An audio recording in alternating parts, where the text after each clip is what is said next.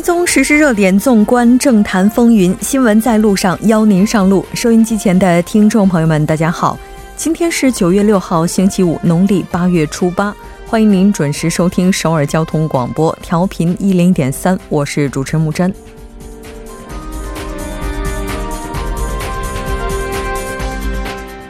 今天一大早，国会附近就因法务部长官候选人曹国的听证会而紧张感缭绕， 围绕曹国女儿熊东学院等各项疑惑而展开的攻防一直在进行当中， 检方卷入泄露候选人疑惑的资料的泄露风波。 韩国今年7月经常项目收支顺差规模创近9个月来的最高值， 但进出口规模同时缩小， 呈不景气型顺差之态，再次为韩国经济敲响警钟。 那今天的时事讨论会， 从今年第2学期开始正式实施的讲师法， 目的在于提高教师的雇佣安全。 然而从今年第1学期开始， 各高校已经解雇了 7800多名讲师， 其中包括 4700多名全职时间讲师。 讲师法实施， 那今天我们将和大家详细讨论。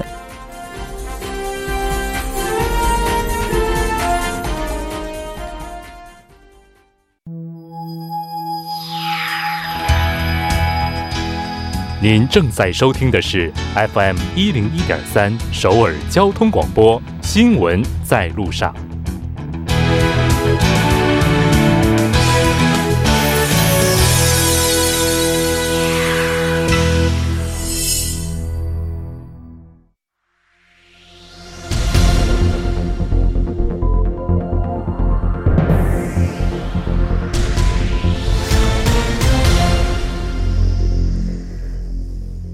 此时此刻主要新闻， 接下来把时间交给新闻播报员 司空宽叔， 我们稍后再见。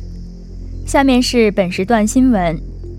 韩国国会法制司法委员会 今天上午对法务部长官候选人曹国进行人事听证会。 曹候选人当天在听证会开场白中， 先就自己和家人涉及的各种疑惑， 对年轻人造成的伤害， 让全体国民失望一事进行了道歉。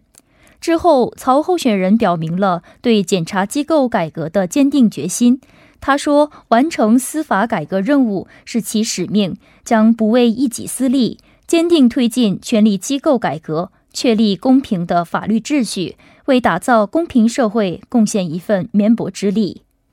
下一条消息， 韩国总统文在寅 对泰国、 缅甸、 老挝等国家进行了国事访问， 结束了为期6天 的东盟3国之旅。 文总统计划在回国后 立即对法务部长官候选人曹国的任命与否进行最终审核。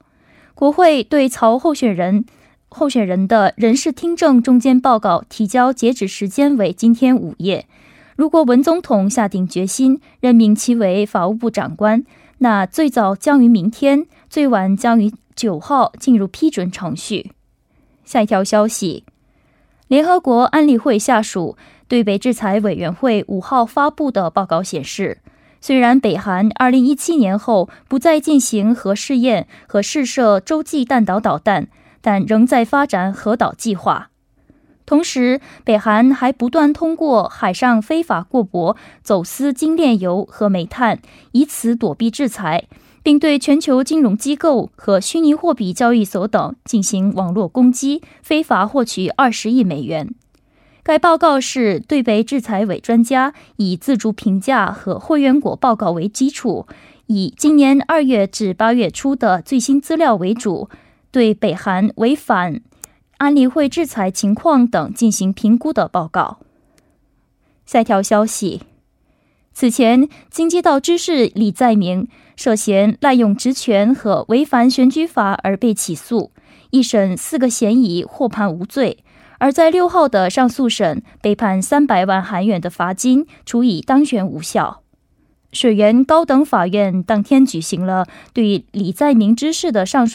诉审， 根据公职选举法规定， 推翻了所谓迫使亲哥入园事件中涉及的散布虚假事实嫌疑相关无罪判决， 处以300万韩元的罚金。下一条消息，美联储发布报告，分析美国的优先主义贸易政策所引起的不确定性对美国和全球经济带来的冲击。美联储发布的研究报告显示，由于特朗普政府从去年开始实施的贸易政策引起了很大的不确定性，到明年初，美国和全球 GDP 规模将分别减少 1% 以上。以上就是本时段新闻。接下来马上为您带来我们今天这一时段的聚焦分析。上午10点钟的时候，法务部候选人曹国人事听证正式开始。那马上连线本台特邀记者，来自美国自由亚洲电台的资深记者刘春恒进行详细了解。刘记者你好。主持人你好，听众大家好。我们看到这个听证是从上午10点钟开始之后，一直到现在依然是在进行当中。那从这个整个过程来看的话，它的氛围是怎样的呢？就是众所周知的，反对党呢是采取攻势，然后民主党执政党呢就是相对的提供保护啊，这是这样的。曹国呢是。在2号的时候，他事先进行了一个记者恳谈会，希望呢通过这个座谈会呢替代这个国会的听证会，但是后来朝野多党呢最终达成一致，在今天呢进行了这个听证会。听证会除了曹国本人之外呢，还有邀请到11个证人，但是只有其中1个人出席，另外10个人都没有出席。所以现在是目前是曹国本人呢在接受很多国会议员的听证，显得比2号他的座谈会上他有一些畅所欲言的那种很自由的氛围，这次呢比较有一些被掣肘的感觉。那我们也看到这次曹候选人应该说态度是相对比较保守的，特别是在反对派进行质询的时候，那我们中间也见获的看到有一些高声的提问，甚至是直接的指责。那应该说整个这个氛围看来还是非常激烈的。那曹候选人在听证会上是表示要完成脱检察化的改革，那然后才会下台。那他的主要发言内容今天提到了哪些内容呢？今天呢是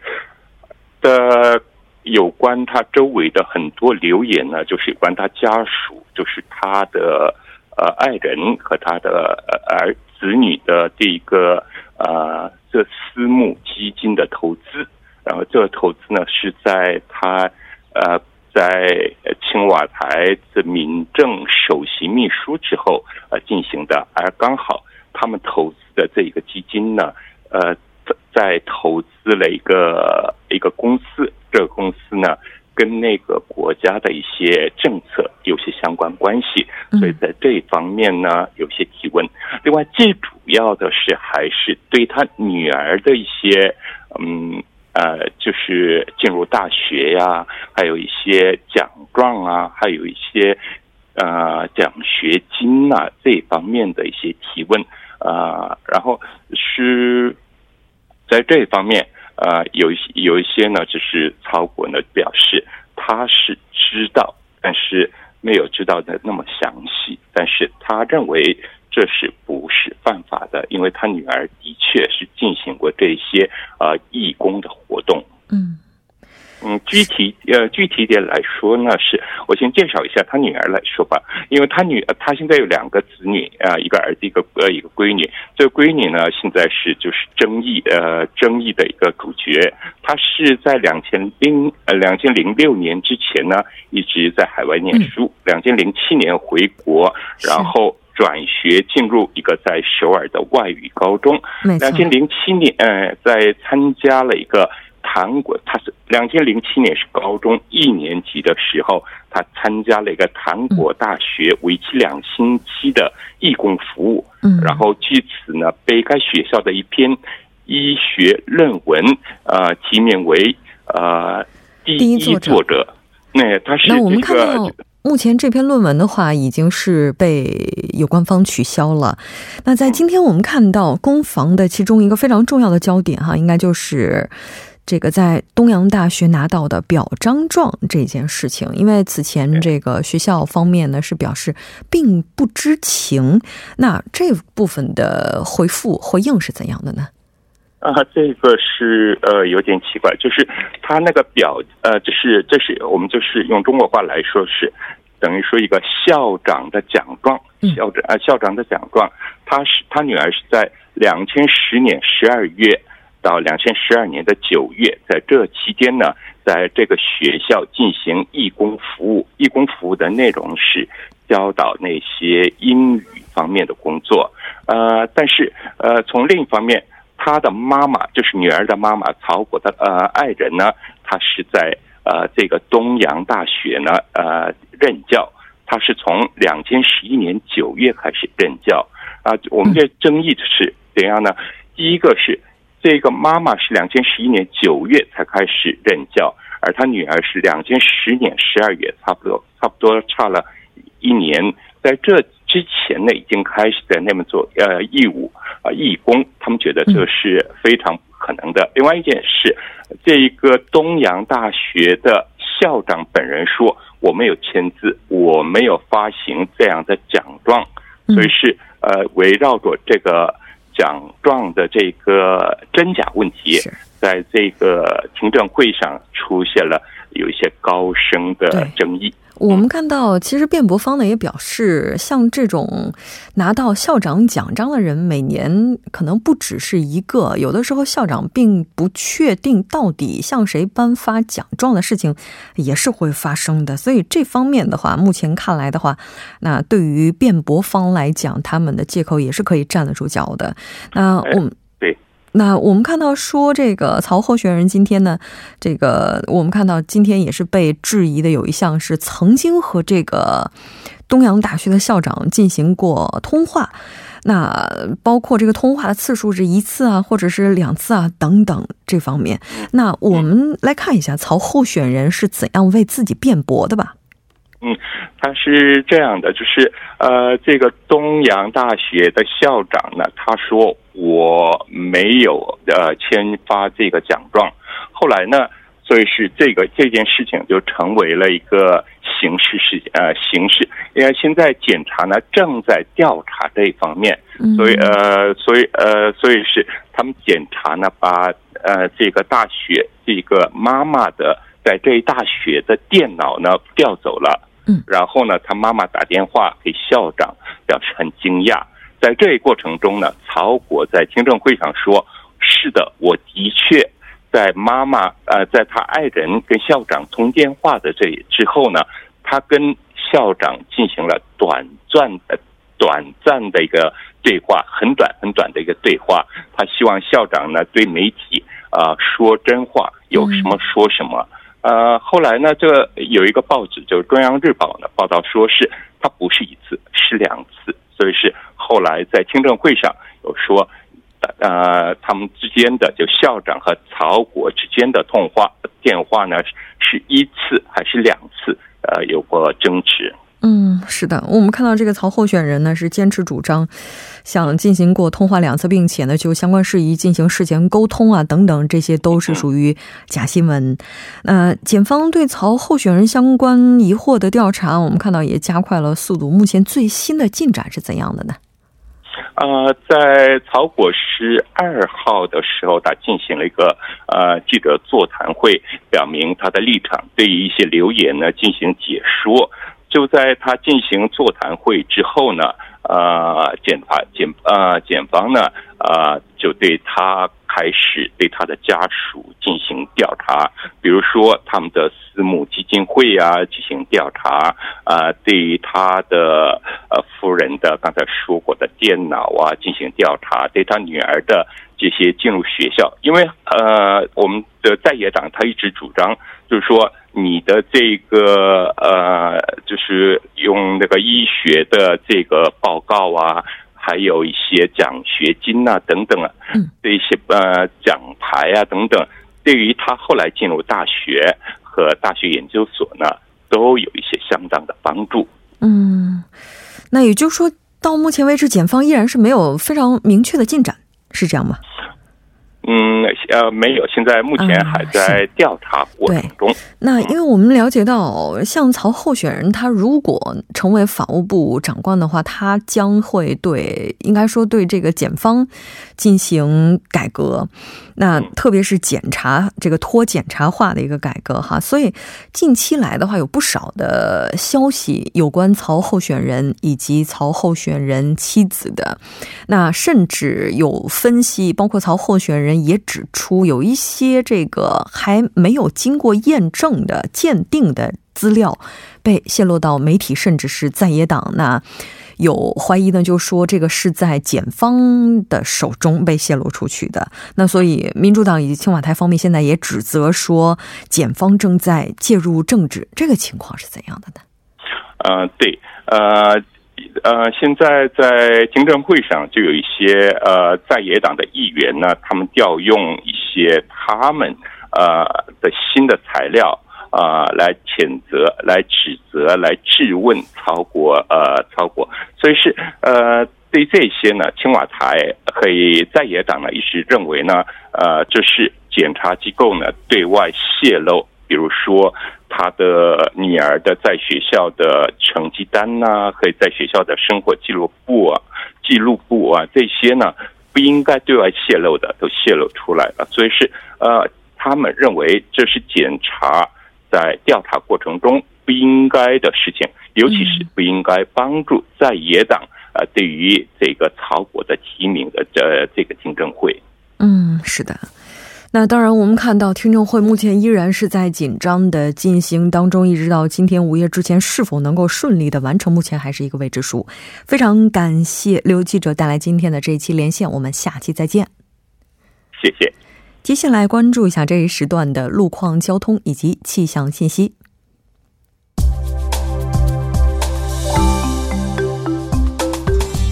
听众朋友们晚上好，今天是星期五，这里是由连燕为大家带来最新的路况与天气信息。现在是晚间6点18分，我们来关注一下目前路面上的情况。首尔外部循环高速公路九里至板桥方向，江一进出口至河南分岔口、西河南进出口至松坡进出口、板桥分岔口附近2公里区间的路段晚高峰车流增加，道路拥堵。相反方向，板桥分岔口至城南进出口、西河南进出口附近2公里区间、广延隧道至土平进出口、九里南阳收费站至九里进出口路段晚高峰车辆行驶缓慢，道路拥堵。东部干线到了议政府方向，圣水交叉路至城东路段发生的汽车追尾事故已经得到妥善处理，该路段比较畅通。好的，了解一下明天的天气情况。明天第13号超大型台风玲玲将会登陆于济州岛，台风的移动路线是经过木浦、光州至首尔。周末全国大部分地区受到台风的影响，有强风伴有暴雨天气，尤其西海岸、南海岸、济州岛地区有强风，预期首尔和中西部地区的降水量约为100毫米，济州岛的降水量将会超过400毫米。提醒各位听众朋友们，切断有危险地带的室外电源，暂停户外作业，做好城市农田的排涝，防范强降雨可能引发的山体滑坡、泥石流等地质灾害。山区的河边、山边住户应注意排水通畅，还请大家及时查看天气预报，尽早做好防灾准备。今天傍晚到夜间多云，最低气温27度，最大相对湿度80%。明天白天有强降雨，最高气温30度，最小相对湿度65%。好的，以上就是这时段的路况与天气信息，祝您出行平安，我们稍后再见。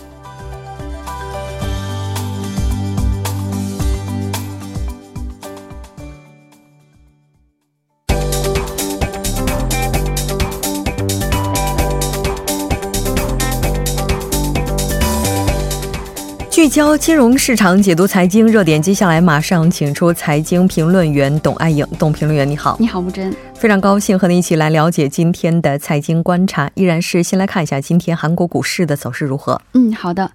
我们看到今天 KOSPI 呢是围绕 2007.点线 高位震荡， 收盘是上涨了 0.22%， 报收在 2009点， 是连续这个3个交易日出现上涨。 那中小板 KOSDAQ 呢则呈现了这个反向的一个走势， 收盘是小跌了 0.29%， 报收在 631点。 那么 KOSPI 市场当中呢主要行业涨幅这个涨跌参半， 那么其中呢通信设备股领涨， 涨幅是超过了 3%。 那造船股呢， 银行股以及显示器股的 涨幅也是比较大的。 那么另外呢， 电脑及配件股 以及食品股呢， 有一定幅度的下跌。 这个汇率方面呢， 韩元对美元汇率 报收在 1198韩元， 下降了 2.2韩元。 那今天盘面上有什么看点呢？ 我们看到今天这个 KOSPI 的上涨呢， 是完全是由这个外国投资者这个买入下拉动的哈。 今天呢这个外国投资者是净买入了 475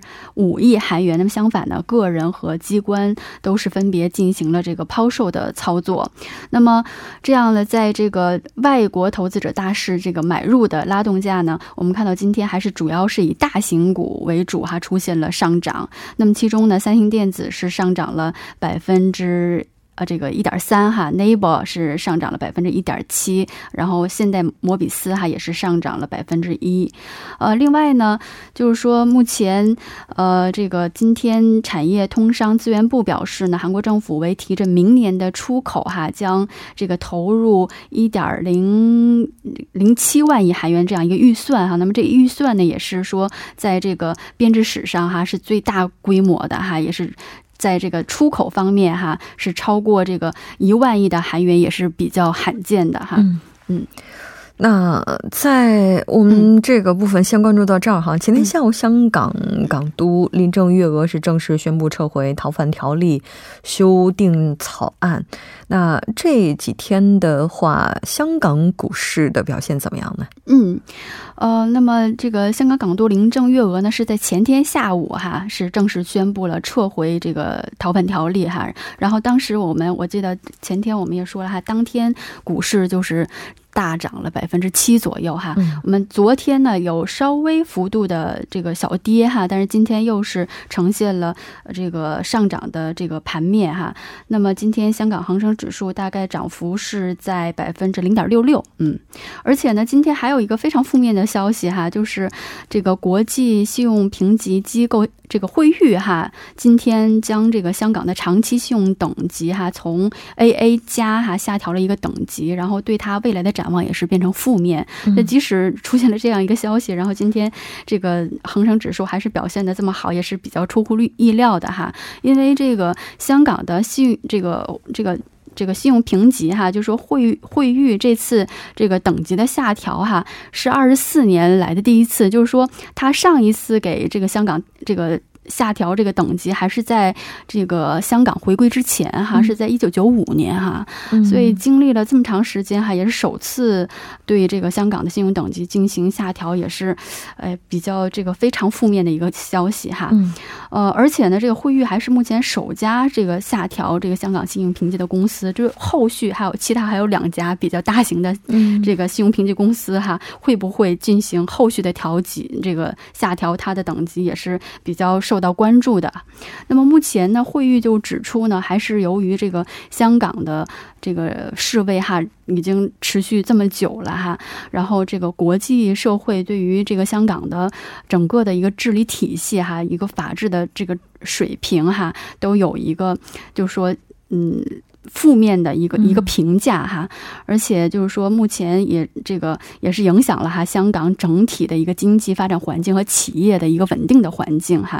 然后对于这个今年的 经济增长率呢， 也是下调了。 那么之前对于它今年的增长率可能是在 1% 左右。 那么目前呢， 惠誉的预计呢， 今年香港的经济增长率可能是 0， 就是0增长。 然后对于明年的预测呢， 还稍微 好一些， 认为它这个2020年 它的经济增长率的预测值为 1.2%， 比今年略有改善这样一个情况。是的，预计今年经济增长率为0， 这可能还是乐观一些，我们也听到有一些声音说有可能是负的。对，我们再来看一下个股方面韩国这边有什么看点呢？那么 今天呢是这个曹国候选人进行听证会哈，所以就是围绕他家人投资这个私募基金的相关与业后也是这个朝野攻防的一个焦点哈。所以我们看到就是说和这家Colink PE 哈，这家公司相关操作有关联的公司哈，今天都发生了大跌。 那么有一家这个公司呢叫苍苍银哈Industry， 今天是较前一个交易日是下跌了28%。 那么它就是它的这个关联的一些子公司哈，包括这个桑桑银尽管还有这个也都是出现了9%哈，这个也是出现了这个大幅的下跌。那么这家公司呢，它是这个曹国家人投资的这家这个私募基金公司是这个 Colink PE， 那么这家公司呢它是在上个月20号哈，将它持有的一家公司的这个股份呢作为担保哈，提供给这个苍苍银 Industry 哈这家公司哈，然后融资。所以目前对于这些曹国 候选人他就是家人投资的这些私募基金公司，然后这些资金的去向哈，目前是疑惑比较大的哈，所以今天也发生了这样。 就是股市上也出现了一些相关的反应。对，其实我们一直这段时间在说私募基金，私募基金到底是什么概念呢？ 就是我们其实所说的哈，我们说经常要买基金，其实指的是公募基金，就是说这个基金如果按照他向这个募集资金的方式来讲哈，它可以分为公募和私募。那么私募基金呢，就是说你私下的，或者是直接向特定的一个群体来募集资金哈，这就是这个 私募基金。如果你这个是向公众的还是公开的，向社会大众来公开的这个募集资金，这就是公募 这个基金，就是平时我们买基金，我们所说的都是买的是公募的基金。那么这个私募基金的它的运作方式呢，一般都是股权投资哈，就是通过就是说你投资了这个私募基金，然后私募基金将你的钱呢，它去投到这个增资扩股或者是股份转让的方式去投到这个非上市公司的股份，然后再通过这个比如说再把 这个公司哈上市之后，它就会在中间获利，是这样一个运作方式。所以呢 这样的话这个私募基金哈，这种投资方式就决定它的收益是非常丰厚的。 你想想，一旦这个被投资公司哈成功上市了，那么这个私募基金这个获利可能是几倍或者几十倍哈，都是可能的哈。然后第二呢，你在这个有十分这个收益十分丰厚的时候，你这风险是很高的。是的，所以疑惑也就这么大哈。非常感谢董评论员，那我们下期再见。再见。半点过后马上回来。